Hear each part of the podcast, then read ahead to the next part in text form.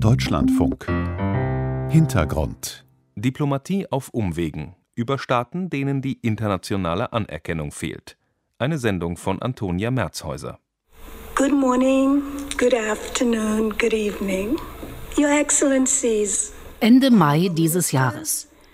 hundertvierundneunzig Staaten lassen ihre Vertreter an der Weltgesundheitsversammlung teilnehmen, dem höchsten Entscheidungsorgan der Weltgesundheitsorganisation, kurz W H O. Angesichts der Corona-Pandemie ein wichtiges Treffen. Taiwan darf keinen Vertreter schicken. Das Land gehört nicht zu den Mitgliedstaaten. Pünktlich zum Start der Versammlung setzt Taiwans Außenministerium einen Tweet ab. There is a cloud over Taiwan. Der Himmel über Taiwan verdüstert sich. Das Land ist von der vierundsiebzigsten Weltgesundheitsversammlung ausgeschlossen und kann zum Thema Gesundheit für alle nichts beitragen. Die Welt und unsere dreiundzwanzig Millionen Einwohner verdienen etwas Besseres. The world and our twenty-three million people deserve better. Darunter ein Foto der Hauptstadt Taipei. Die Skyline unter grauem, wolkenverhangenen Himmel. Seit neunzehnhundertsiebenundneunzig bewirbt sich Taiwan Jahr für Jahr um eine Teilnahme an dem wichtigen W H O-Treffen. Zwischen zweitausendneun und zweitausendsechzehn wurde dem Land immerhin Beobachterstatus gewährt. Doch die Vollmitgliedschaft, auch in der W H O, wird von China blockiert. Das änderte sich auch nicht angesichts des weltweiten Gesundheitsnotstandes während der Corona-Pandemie, obwohl Taiwans Umgang mit dem Virus international viel beachtet wurde. Die internationale Isolation von Taiwan mit seinen dreiundzwanzig Millionen Einwohnern begann neunzehnhunderteinundsiebzig. Damals verlor die Republik China, wie Taiwan offiziell heißt, die alleinige chinesische Vertretung bei den Vereinten Nationen an die Volksrepublik China. Die Folge?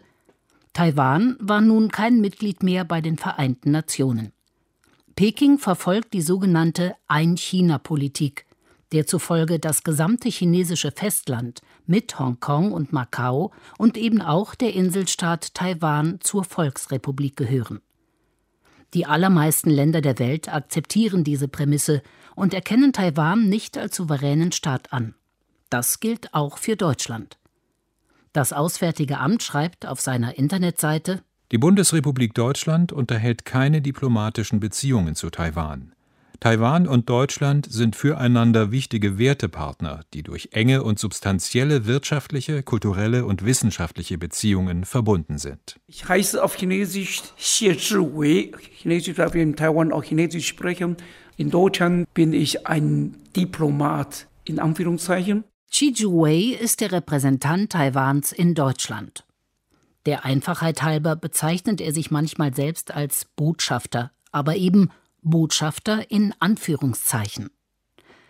Das Auswärtige Amt spricht von inoffiziellen Vertretungen Taiwans in Deutschland. Das entspricht dem Willen Chinas. Im Juli dieses Jahres etwa erklärte ein Sprecher des chinesischen Außenministeriums: China lehnt jeglichen offiziellen Austausch und die gegenseitige Einrichtung sogenannter Repräsentanzen zwischen Taiwan und Ländern mit diplomatischen Beziehungen zu China entschieden ab. Die Mitgliedschaft in internationalen Organisationen, offizielle diplomatische Kontakte und Staatsbesuche, gegenseitige Botschafter – all das sind Symbole staatlicher Anerkennung.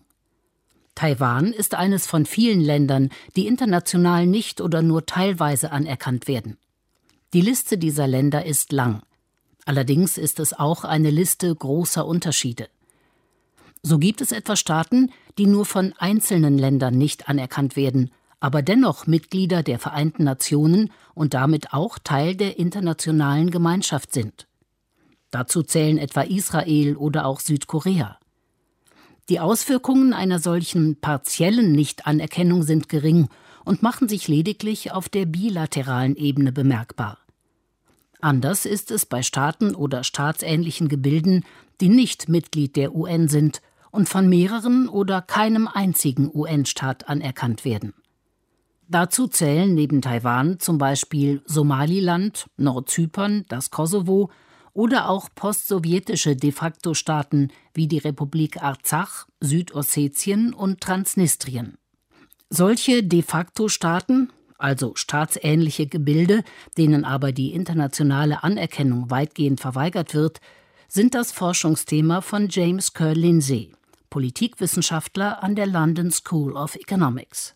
Lange Zeit war es absolut klar und unumstritten, welches Territorium ein Staat ist und welches nicht.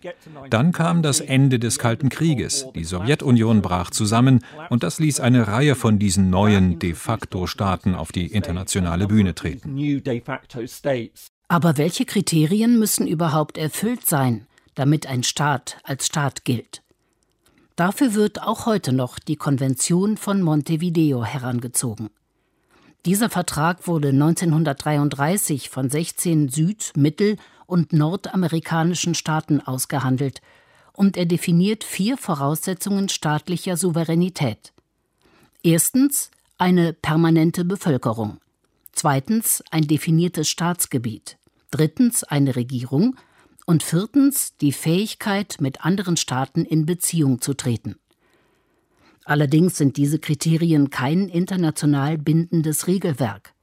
Für die politische Praxis bedeutet das, die Entscheidung, einen Staat anzuerkennen oder eben nicht, obliegt der jeweiligen Regierung. Und die Faktoren für oder gegen eine Anerkennung sind meist politische.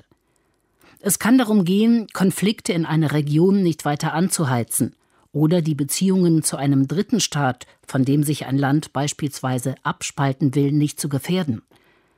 Manchmal gibt es auch innenpolitische Gründe, weil regionale Autonomiebestrebungen im eigenen Land nicht gestärkt werden sollen. Ein gutes Beispiel dafür ist das Kosovo, das von den meisten E U-Ländern als eigenständiger Staat anerkannt wird, während fünf E U-Staaten das Land nicht anerkennen. Dazu gehört Spanien, das mit einer Anerkennung des Kosovos wohl fürchten würde, den katalanischen Separatisten im eigenen Land Auftrieb zu geben. Generell gilt, die Frage der Anerkennung kann nur bilateral, also zwischen zwei Staaten, erfolgen. Trotzdem kommt den Vereinten Nationen bei der Frage nach internationaler Anerkennung eine zentrale Rolle zu, erklärt Politikwissenschaftler James Kerr Lindsay. Die Idee ist, wenn ein Land Mitglied der U N wird, wird es universell anerkannt. Das ist der Goldstandard. Jedes aufstrebende Land will Mitglied der Vereinten Nationen werden. Das hat eine symbolische Kraft, aber auch viele praktische Gründe, denn dazu gehören ja viele nachgeordnete Organisationen. Allerdings ist die Eintrittshürde für eine Aufnahme in die internationale Staatengemeinschaft hoch. In der über siebzigjährigen Geschichte der Vereinten Nationen wurden neue Staatsgründungen von der internationalen Gemeinschaft meistens verurteilt, wenn sie eine einseitige Abspaltung vom Ursprungsland darstellten. Lediglich Bangladesch wurde nach der Abspaltung von Pakistan in den siebziger Jahren von der U N aufgenommen. Doch nicht alle de facto Staaten bemühen sich überhaupt um eine internationale Anerkennung. So geben sich selbsternannte Staaten wie die Republik Abchasien, die unter dem starken Einfluss Russlands steht, mit der selbsterklärten Unabhängigkeit zufrieden. Ähnlich ist es bei Nordzypern und dessen enger Bindung an die Türkei. Andere Länder streben eine Aufnahme in die internationale Gemeinschaft aktiv an. Somaliland ist dafür ein gutes Beispiel. Es will unabhängig sein und ist sehr daran interessiert, diese Anerkennung auch zu bekommen. Genauso ist es mit dem Kosovo. Obwohl das Kosovo nach seiner Unabhängigkeitserklärung zweitausendacht von mittlerweile hundertsiebzehn UNO-Mitgliedstaaten anerkannt wurde, ist eine Aufnahme in die Vereinten Nationen unwahrscheinlich. Der Grund dafür sind Russland und China, zwei Verbündete Serbiens, wie Majda Ruge vom European Council on Foreign Relations erklärt. Und das ist natürlich sehr wichtig, weil die permanente Mitglieder von UNO-Sicherheitsrat sind. Und als Folge dessen blockieren die ja die Mitgliedschaft in der UNO für Kosovo. Das heißt, es fehlt Kosovo nicht nur die bilaterale Anerkennung von diesen Einzelstaaten, aber es fehlt Kosovo auch diese multilaterale Anerkennung, die sich durch die Mitgliedschaft in der UNO materialisiert. Wenn ein Staat nicht international anerkannt und auch kein Mitglied der Vereinten Nationen ist, kann sich das auch im Alltag der betroffenen Bevölkerung niederschlagen. So wird beispielsweise der Zugang zu Diensten wie grenzüberschreitenden Postzustellungen und Geldüberweisungen erschwert. Das Kosovo hatte lange Zeit kein eigenes Postsystem für Paketzustellungen aus dem Ausland. Die Zustellung wurde von der albanischen Post übernommen, was kompliziert und teuer war. Ähnliches gilt für Geldüberweisungen. Mit großer Verspätung wurde das Kosovo an das internationale SWIFT-System angeschlossen. Zuvor liefen internationale Überweisungen nur über zwischengeschaltete Banken. Bleibt einem Land der Zugang zur internationalen Staatengemeinschaft verwehrt, werden bilaterale Beziehungen umso wichtiger. Die Diplomatie findet dann oft auf Umwegen statt. Staatsbesuche und Botschaften gibt es nicht, vielleicht aber einen lebhaften Handel oder Zusammenarbeit in Kultur und Wissenschaft. Manchmal entstehen im diplomatischen Kontakt mit nicht anerkannten Staaten allerdings absurde Situationen, erzählt James Kerr Lindsay anhand eines Beispiels zwischen Griechenland und dem Kosovo. Vor einigen Jahren hat der griechische Außenminister seinen kosovarischen Kollegen nach Athen eingeladen. Wenn wir über de facto Staaten sprechen, dann gibt es eine Person, die man tunlichst nicht treffen sollte, weil das als Zeichen der Anerkennung gewertet würde, und das ist der Außenminister. Denn nur Staaten haben Außenminister, nicht Territorien. Griechenland empfing also den Außenminister eines Landes, das es gar nicht anerkennt. Möglich war das, weil ein kleiner Satz den Unterschied markierte. Die griechische Seite sagt zu Beginn der Pressekonferenz, ich heiße den kosovarischen Außenminister willkommen, aber bestätige, dass wir Kosovo nicht anerkennen. Das war's. Das war Beweis genug, dass Griechenland das Kosovo nicht anerkennt und trotzdem Treffen mit hochrangigen kosovarischen Ministern abhalten kann, um alle möglichen politischen Fragen zu diskutieren. Das ist ein sehr gutes Beispiel dafür, wie viel Spielraum es im Umgang miteinander gibt. Im Fall von Taiwan wäre ein solches Treffen mit der Bundesrepublik auf Ministerebene nicht möglich. Es gibt konkrete Regeln, die das verbieten. Dazu gehört, dass auf den obersten staatlichen Ebenen keine offiziellen Kontakte stattfinden dürfen. Vom Bundespräsidenten über das Kanzleramt, Außen- und Verteidigungsministerium bis zum Präsidenten des Bundesverfassungsgerichts.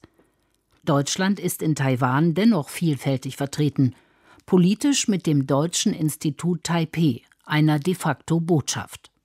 Außerdem sind mehr als dreihundert deutsche Firmen in Taiwan tätig und es gibt zahlreiche Partnerschaften zwischen taiwanischen und deutschen Universitäten. Ähnlich verhält es sich auf E U-Ebene. Die E U ist der größte Investor in Taiwan. Eine stärkere Bindung Taiwans an die E U wäre umso wichtiger, sagt Shusha Anna Ferenczi, Fellow bei der taiwanischen Denkfabrik Next Gen und langjährige Politikberaterin im Europäischen Parlament. Wir sprechen hier von ökonomischen Interessen. Die Mitgliedstaaten und auch die Europäische Union als Ganzes müssen verstehen, dass es um ihre eigenen Interessen geht. Es ist im Interesse der E U sicherzustellen, dass Taiwan eine sichtbarere Rolle in dem internationalen Gefüge einer Postpandemie-Weltordnung einnimmt. Taiwan mag diplomatisch isoliert sein. Dennoch ist es dem Land gelungen, Kontakte und Handelsbeziehungen zu pflegen und auszubauen. Hilfreich war dabei eine Strategie, die in der Diplomatie in den vergangenen Jahren an Bedeutung gewonnen hat, die sogenannte City Diplomacy. Catherine Klüver-Ashbrook, Direktorin der Deutschen Gesellschaft für Auswärtige Politik: Taiwan hat in den letzten Jahren sehr interessant agiert, sich nicht unbedingt als Land positioniert, sondern mit seiner Hauptstadt Taipei positioniert, sodass dort, wo Beziehungen gerade wirtschaftlicher Art oder eben auch soziokultureller Art aufgebaut werden sollten zu anderen Ländern, dann eher mit der Hauptstadt im Titel oder im Namen gearbeitet wurde, anstatt mit Taiwan an sich. Welche Konsequenzen ein Abweichen von diesem Pfad haben kann, wurde im Juli dieses Jahres deutlich, als Litauen erklärte, dass in der Hauptstadt Vilnius die erste diplomatische Taiwan-Vertretung öffnen wird, die den Namen Taiwan auch offiziell im Namen trägt und nicht wie in den anderen europäischen Hauptstädten üblich nur Taipei-Vertretung heißt. Die Reaktion Chinas folgte prompt. Peking zog seinen Botschafter aus Litauen ab. Es bleibt die Frage, warum überhaupt Beziehungen mit Teil- oder nicht anerkannten Staaten vertiefen, wenn darin so viel diplomatisches Konfliktpotenzial steckt. Gerade im Fall der postsowjetischen de facto Staaten seien stabile Beziehungen wichtig, sagt James Kerr Lindsay. Schließlich gehe es darum, einem Land wie Russland hier nicht allein die Einflusssphäre zu überlassen. Wenn man versuchen will, einer wie auch immer gearteten politischen Lösung den Weg zu ebnen, muss man sich mit den Staaten beschäftigen, damit diese Türen offen bleiben und sie nicht noch abhängiger von ihrer Schutzmacht werden. Und dann muss man die Interaktion so zuschneiden, dass sie zu den spezifischen Umständen passt. Die Ausgangslage im Fall von Taiwan ist eine völlig andere. Dennoch geht es wohl auch hier darum, Chinas expansive Politik nicht einfach hinzunehmen. Reinhard Bütikofer ist Europaabgeordneter für die Grünen und Mitglied im Ausschuss für Auswärtige Angelegenheiten des Europäischen Parlaments. Dort unterstützt Bütikofer die Strategie, die Kontakte zwischen E U und Taiwan zu stärken. Was uns dabei sehr stark motiviert, ist der Eindruck, dass von Seiten Pekings die Drohungen gegenüber Taiwan immer stärker geworden sind, auf den verschiedensten Ebenen. Wir haben genug erlebt, wie China im Fall des Südchinesischen Meeres oder im Falle Hongkongs mit einer Salamitaktik Stück für Stück die Realitäten geändert hat. Und äh, das wollen wir nicht, dass das gegenüber der taiwanesischen Demokratie auch stattfindet. Catherine Klüver-Ashbrook, Direktorin der Deutschen Gesellschaft für Auswärtige Politik, betont, dass es auch beim Kosovo um übergeordnete geopolitische Faktoren gehe. Vor allem um Stabilität für die gesamte Region. Die Frage nach der Anerkennung komme erst danach. Es geht immer darum, abzuschätzen in einer Interessenlage oder in einem Gemengelage der Interessen, welche Interessen dann die Leitfunktionen vorgeben. Und im Sinne des Kosovo ist es schon so, dass sich die Europäische Union, auch wenn es dann in der Nuancierung für einzelne Länder schwierig werden würde, den Kosovo als Staat diplomatisch anzuerkennen, trägt doch das gemeinsame Interesse, was die siebenundzwanzig eint, nämlich das Umland der Europäischen Union so stabil und sicher zu behalten und es vor Einflussnahme von Russland und anderen Mächten zu schützen. So sehr sich die nicht oder nur teilweise anerkannten Staaten in ihrer Geschichte und Gegenwart voneinander unterscheiden, so verschieden ist auch der politische Umgang mit ihnen. Es gibt kein diplomatisches Patentrezept, keinen diplomatischen Werkzeugkasten, der sich pauschal anwenden ließe. Und somit ist der Prozess im Umgang miteinander auf dem internationalen diplomatischen Parkett ein ständiges Austarieren. Chi-Ju Wei, Taiwans inoffizieller Vertreter in Deutschland, findet dafür in einem deutschen Sprichwort Hoffnung. Eile mit Weile. Das heißt, es gibt diese graduelle Entwicklung. Wir erwarten, dass die Gleichgesinnten in der Lage sind, sich in unseren Schuhe zu versetzen. Aber genau das Gleiche müssen wir denen tun. Wir müssen die Grenze auch erkennen, sonst machen wir uns unbeliebt auch. Und das muss ein Diplomat auch berücksichtigen. Das war der Hintergrund. Diplomatie auf Umwegen. Über Staaten, denen die internationale Anerkennung fehlt. Eine Sendung von Antonia Merzhäuser. Redaktion Monika Dittrich.